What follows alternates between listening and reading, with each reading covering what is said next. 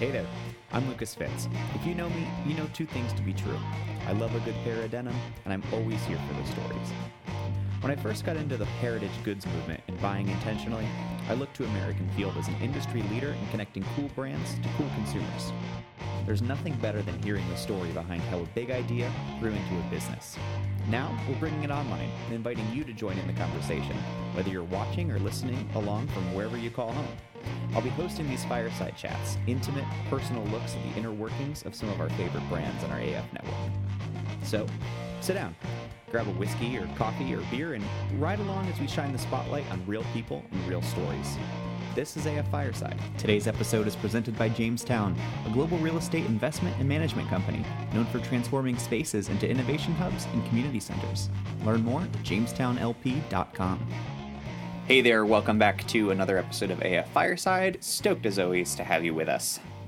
Today's episode, just like the last two that we've posted, is going to be chock full of good information, where we'll be reviewing some of the most memorable moments from our series of female owned and female operated brands in the AF network. Today, in specific, we'll be talking about the entrepreneurial mindset and what exactly it means to get into the head of a successful entrepreneur. After we hear some memorable moments from our interviews with the five female founders featured in this series, that was a mouthful. I'll be sitting down to talk to Lindsay Mader, who runs point on all of our brand relationships here at AF, about keys to success and traits she's noticed among some of her favorite entrepreneurs in the AF network. So, this first idea behind the entrepreneurial mindset that we're going to talk about might be an obvious one. It's a thought we've talked a lot, a lot about in the podcast so far, and that's this idea of fearlessness when it comes to failure, right? Welcoming fear, accepting fear, and accepting fear as a part of the growth process. Now, if you've been listening, you know that I'm a big analogy guy. For some reason, a well executed comparison really helps me understand somebody else's mindset. So, the comparison here is nice and extreme. I talked to Kiley McKinnon, who's one of the founders of Half Days, really cool uh, female founded, female operated brand that is rethinking the way that the ski industry and outdoor apparel industry thinks about outdoor gear. Prior to starting Half Days, Kiley was a professional skier, competing in the Olympics, uh, taking home a bunch of championships. And I asked her if she could kind of compare and contrast the difference between being a professional athlete and being an entrepreneur.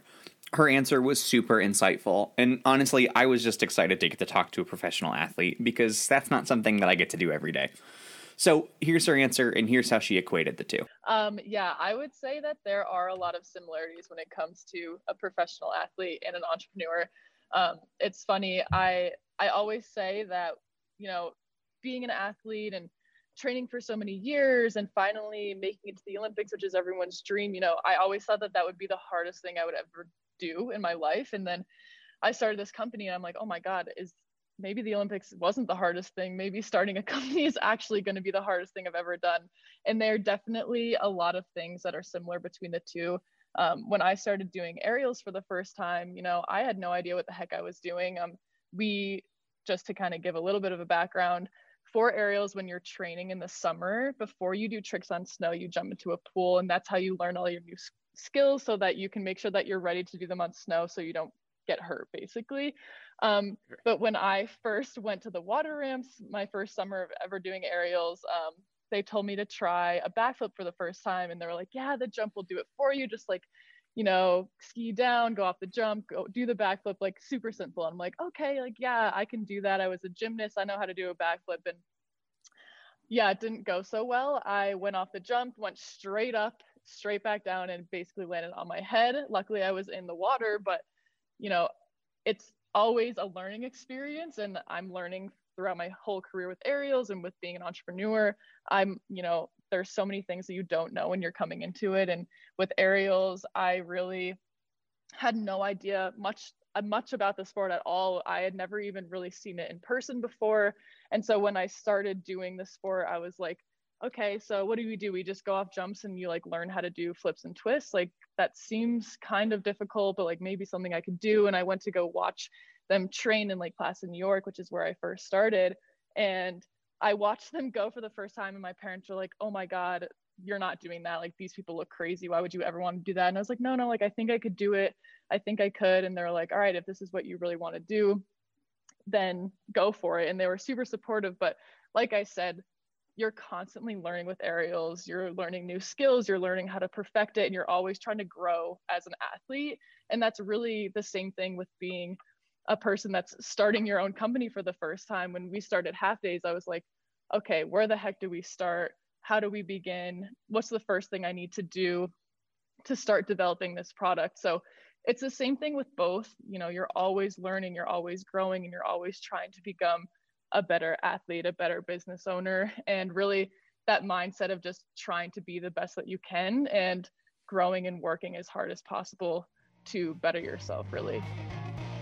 So, in listening back and reliving that moment talking to Kiley, I think about uh, the crippling fear that I would have in that position of hurling down a hill and flipping into a pool or off of a giant jump. And I'm led to go back to thinking about the complete inflexibility my body has when it comes to those kind of physical experiences, which is a perfect segue into the next trait that this series really called into action for me, and that is a necessity to be flexible as a business owner. Pratt Standard is a fan favorite in the AF family for drink mixers and cocktail syrups, and in sitting down to talk to Tori Pratt, who's the founder of the business, she called my attention to a really interesting mindset that she's adapted to as an entrepreneur, and that's approaching your project like it's an experiment. Since Tori is a power player in the world of all things culinary, I thought it would be interesting to ask her what she thought the recipe for a successful entrepreneur is. Here's her answer. I think that uh, the recipe for a successful startup really has to do with treating your a business like an experiment um, because a lot of people are are super um, they're super tied into what their their singular idea is. Like when i started this business i thought i was actually going to launch a line of different tonic syrups. But then i asked my customers what do you actually what do you want? Um, do you want another flavored tonic next? Or uh, what are you looking for? And someone said i want a grenadine. And i said okay well i guess i'll go look into the history of grenadine and make an authentic grenadine. um, and uh, a lot of this business has been built on just creating something, testing it, seeing if it works, and then iterating and doing it again. And in a lot of ways, that's exactly how you make a good recipe. So you try first, you know, a one ingredient, and then another ingredient, and then a different process, and then you try different temperatures, and you make it all work. Um, but you just keep iterating over and over again. And the biggest key to it is knowing that failure is a good thing um, as long as you learn from it. So you have to fail. If you're succeeding all the time, then like it's not possible. You can't possibly be succeeding right. all the time. Um, so it's about accepting and like being uh, understanding of your failures and then iterating and and creating new solutions off of that. So, talking about flexibility obviously is an important quality to have, not just if you're an entrepreneur, but I think in life as well. And this next thought that we're going to talk about is in a similar note. In a prior series, there was a founder that used this term analysis paralysis that really stuck with me. And I think a lot about my inability to make quick decisions sometimes and how I overthink things. And I think that's a thing that we all kind of share, and especially in the time that we're living in. But when it comes down to being the person that makes the decisions for a small business and essentially makes the decisions that control your livelihood and success, it's really important to grow that muscle that helps you make those decisions effectively and efficiently. When I think about an expert decision maker, I think of Ashley Rouse, who's the founder of Trade Street Jam, another favorite in the AF community, who I think of not just for her awesome jams and spreads, but also for what seems like a presence across all fronts. Whether we're talking about a physical pop up event or a digital streaming event or even on Instagram or on a targeted ad, I feel like I'm seeing Trade Street Jam everywhere. Now, in order to have that kind of presence, that takes some tough decisions because honestly, you can't be everywhere at the same time. Let's listen in to how Ashley makes those decisions to best benefit her business and her bottom line. Um, I think you have to be super organized, you have to prioritize, you know, write a list down of 100 things that you have to do, go through narrow it down to 75 that are that you really have to do narrow that down to 45 that are super important and then narrow it down to the 10 that you can do this week like i mean you, you just have to um also my husband's really good he always used to say I used to say, should I do this? Should I do this? And for every opportunity, should I do this one? Should I do this? And he would say, is it a revenue generating opportunity? And I would go, hmm, no, it's not. And he'd be like, great, you don't have time for it. But mm. that really, really helped because, you know, I wanted to make money and I needed money to grow. And so, you know, that does help. If it's not bringing in money, or if that's not your goal, you know, if goals, your goals are customers, if your goals are Instagram followers, whatever it is, if it's not directly affecting that goal, then put it to the side. A lot of things you have to do when you're an entrepreneur is just do shit when it feels right. Yeah. Like, and I literally, when you feel it in your soul, when your heart tells you something, like you have to go off of that because you don't have a lot of the answers as a business owner. So here's the reality we've talked about getting into that mindset of fearlessness. We've talked about being flexible. We've talked about being efficient and knowing when to make the right decisions. But ultimately, when it comes to entrepreneurship and starting a business, none of these things matter if you don't have a plan. Having a vision and a business plan that brings it to life is where the rubber meets the road. And when I think about execution, I have to go back to the conversation that I had with Rhonda Kallman from Boston Harbor Distillery earlier in the series. Now, if you missed out on that episode, I think you should pause right here and go back and listen to that because Rhonda has an incredible story. And I'll leave it at this she's the queen of beer. You can't argue with it. Over the course of her career, Rhonda has steered the ship for more than a handful of recognizable names in both beer and liquor. She's seen a lot of successes and she's learned from a lot of failures. And in our interview, she was really generous with a lot of valuable knowledge. So, if I were a budding entrepreneur, if I had an idea that I'm looking to turn into something, this is the point where I would be taking out my notepad and writing down some of these tangible things that Rhonda talks about being integral to the process of starting your own business or you really need to find a business idea. You know, passion certainly fuels that. Uh, though, if you need to make money with it, then you need to find that that business idea and be able to break through. And it's a very crowded marketplace. It's a very good time to be a consumer uh, because there's so much choice. But you, as a as an entrepreneur and a brand builder, have to find a pathway to uh, being different, uh, whether that, you know, we, we, talked about either being better or uh, having some innovation or just being cheaper. Um, so, you know, that's the really the first thing and try to find that white space in your marketplace. Um, the other is financing.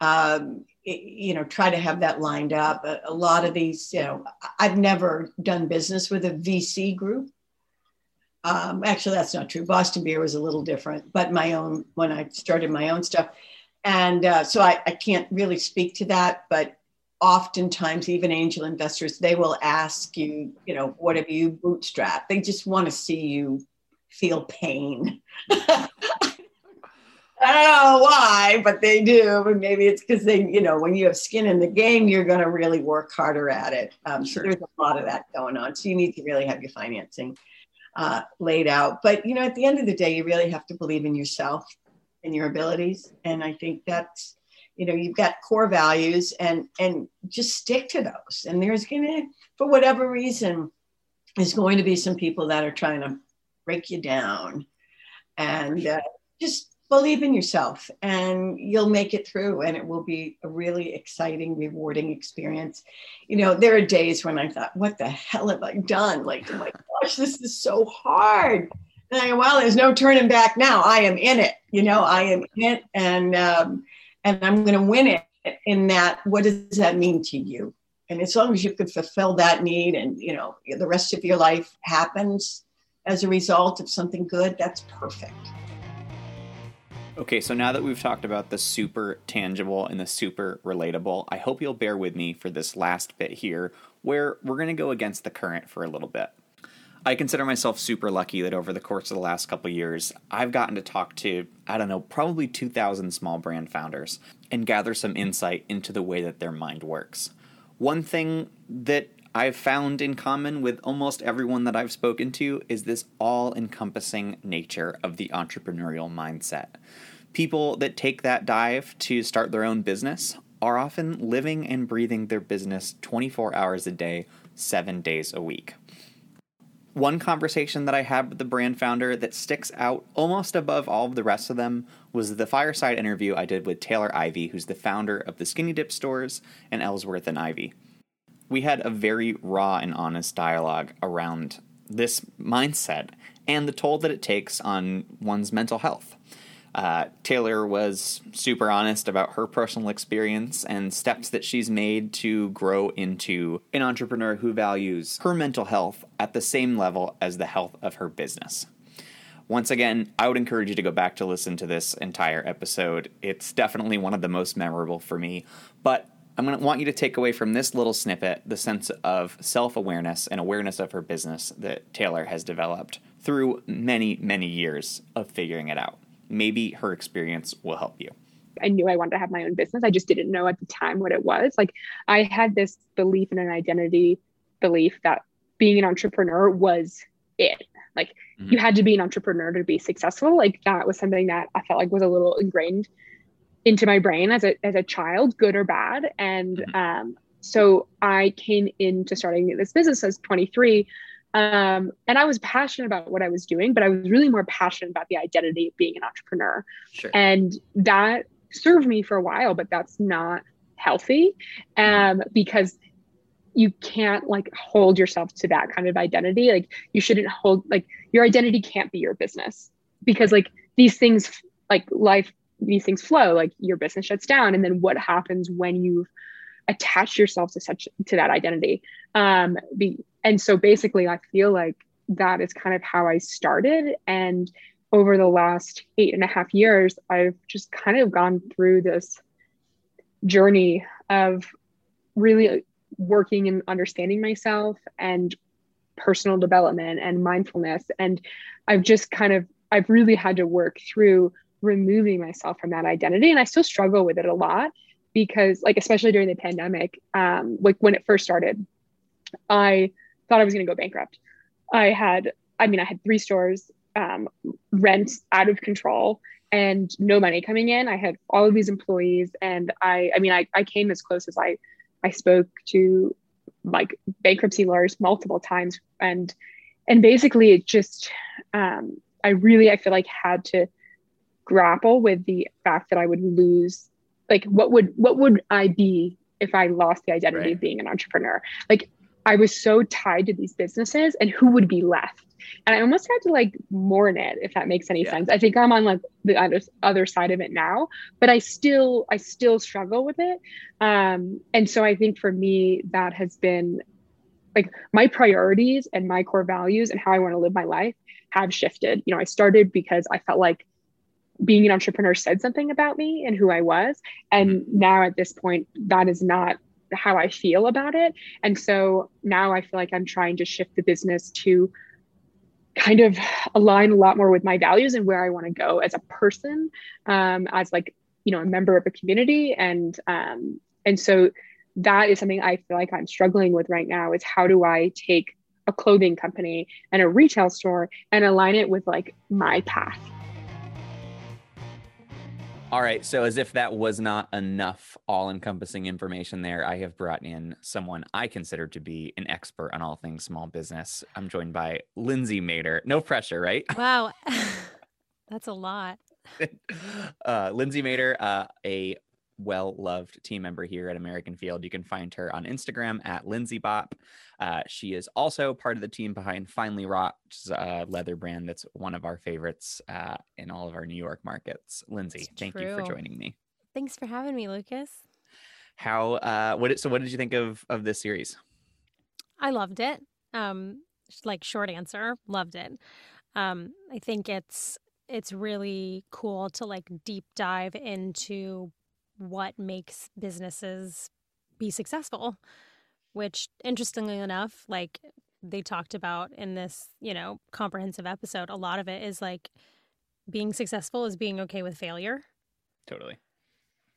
Which is like you know something that i think everybody is inherently afraid of because nobody wants to fail but um baking it into your um business plan of some sort, I think was like one of the coolest things I heard um, Tori Pratt talking about. And you talked about it, which was, you know, in this episode that approaching it as an experiment, because that puts you in a position to, you know, be okay with failure because that's what experiments are about. Try it. Does it work? No. Let's let's pick up and figure out what makes it better. Um, loved it. Totally. Yeah, I think it's really interesting to talk about um, kind of talk from this perspective with you in particular because I know we both kind of occupy this space where I, I don't I don't really consider myself. It would I would not be authentic if I called myself an entrepreneur. That's not really Right. how that Yeah. works. Right, yeah. Um, But I've definitely ridden sidecar to a lot of entrepreneurs, and and Totally. have definitely learned a lot cl- closer than than others for sure. You know, at least in my personal life.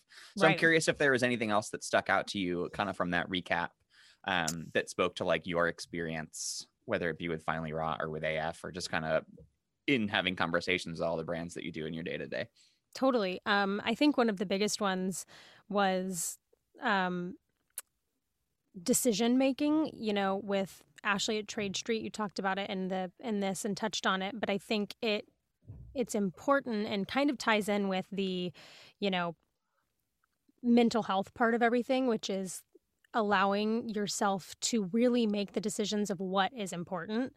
And it's something that I've seen in, you know, um, talking to small businesses at AF and also with Ryan at Finely Wrought, which is you want to say yes to everything because everything is a learning experience, right? Like every, you do learn from every opportunity, but you can't overload yourself. And so I think that something I really loved hearing other entrepreneurs talk about was being like, it's okay to one, take care of yourself and two, say no to things, Totally. you know? Yeah, I think that when I, upon listening back to the, the Trade Street conversation where she talks about like, um, is it a revenue driving opportunity? I think like I had an instinct to fight that at first, Mhm. where I was like, well, that's like that's not all encompassing. And then the more that I thought about, it, the more I try to disprove that. That really is like a great um, barometer of should I should I do this or should, should I not do this? right. I think or, you make a. Sorry, go ahead. No, I like, or, you know, what are your three things you're trying to get out of it? Everybody wants Right. to make money. That's the reason that we're, that's the reason that we've started a business, right? And because we're passionate about what we're selling. Sure. But, you know, is it, is it money or is it, you know, tapping into a new market, try, just going and doing a market in a new city that you think, you know, maybe I won't make, you know, the sales I make at home because, you know, I don't know the market yet, but is that an opportunity for you to get more more revenue in the long run, get more return customers? Like what are those things that make if they check one of these boxes, I'll do the opportunity, right? Totally. Yeah. So uh, now, now I got to ask, kind of bigger picture. Is there anything that you think uh, that we missed in that series? If we're we're trying to make this kind of all-encompassing white page document for someone that you know is just starting a business for the first time, and this is everything you need to know. What did we miss? Totally. I um you know, if you go back and listen to the full episode of um with half days, they talk about it, but I think one of the biggest things is asking for help. Um being able to rely on you know your partner if it's your you know partner in life you know ryan is a Mhm. single maker and does everything himself so you know he asks me for help for so- sometimes and you know is it you know reaching into your community of other brands that you know which is something that i you know biased here but love about the af community is that everybody you know helps each other and you can reach out to someone and say i need help with this thing or is this a good opportunity? and like really relying not only on yourself um, and taking help from others and asking for help when you need it. Yeah, that's a really cool thing about uh, just the small business community as a whole that I found so far is that kind of community over competition. I, and we've said on this interview or on these podcasts a thousand times that nobody knows what community means anymore, but I think that that kind of is what it means, right? Where it's like yeah and putting a higher value on being a resource to one another.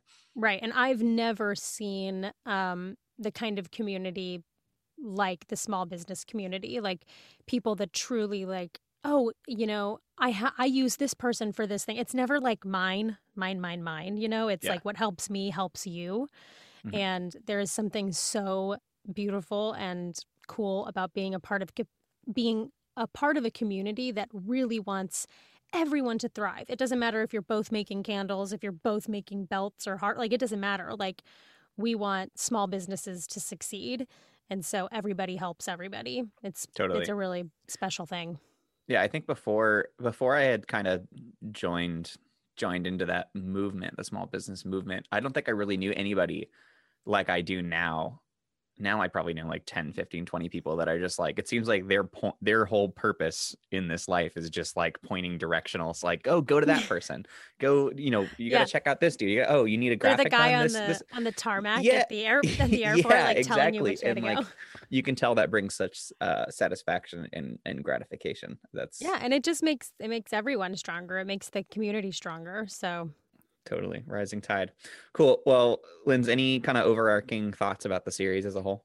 Yeah, I you know, I've I've really enjoyed listening to it. I'm like happy to be here on it, which is super cool, but it's been great to listen to. I think, you know, specifically with the the female voices, it's you know, really heartwarming and um edifying to hear these strong women um one you know tell us their story two be vulnerable and three like be such badasses. Like it's so it's so exciting to hear the strong female voice talk about you know kicking ass and taking names.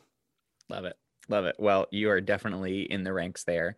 Anybody who is listening in, uh, maybe has a brand yourself, if you're looking to get involved in an AF event or project in the future, Lindsay is your gatekeeper. Is, gate, gate, is that a good thing? Gatekeeper? Maybe that's not a great word to use. i don't know i think it is i'm keeping a, a gate of Is there? But is sorts. it, there's like a negative connotation to gatekeeping now, isn't there? i don't know i'm your i'm your girl i'm your On your woman girl. All right, we'll go with that. We'll go with that. I think that when people say gatekeeping, sometimes they mean like like keeping people out keeping people out from like a hobby or something. I hear it. Right. I hear it a lot in in the i'm a kind gatekeeper come to me okay. Okay, i will benevolent open the gatekeeper. gates Cool, awesome. Well, yeah, if you're looking for information, where can where can people get a hold of you? uh, you can hit me up at my email. Is that the best? Probably. Yeah. Yeah. Yeah. My email. It's um L Mader, M A D E R, at shopaf.co. Love it. And you can follow along with Lindsay's personal adventures in uh, singing and getting dressed at Lindsay Bop on Instagram. Uh, Those thanks are the for two things us. I do well Yeah, singing and getting dressed. Love it. Um, thanks for joining. Back to work for both of us. Let's do Um, it. Thanks, We'll talk again soon. Thanks, Liz. See ya. I'm Lucas Fitz, and this is AF Fireside. To learn more about all the brands featured on the podcast, check out fireside.shopaf.co, and don't forget to subscribe to us on your streaming platform of choice. Thanks for listening. Today's episode is presented by Jamestown, a global real estate investment and management company known for transforming spaces into innovation hubs and community centers. Learn more at jamestownlp.com.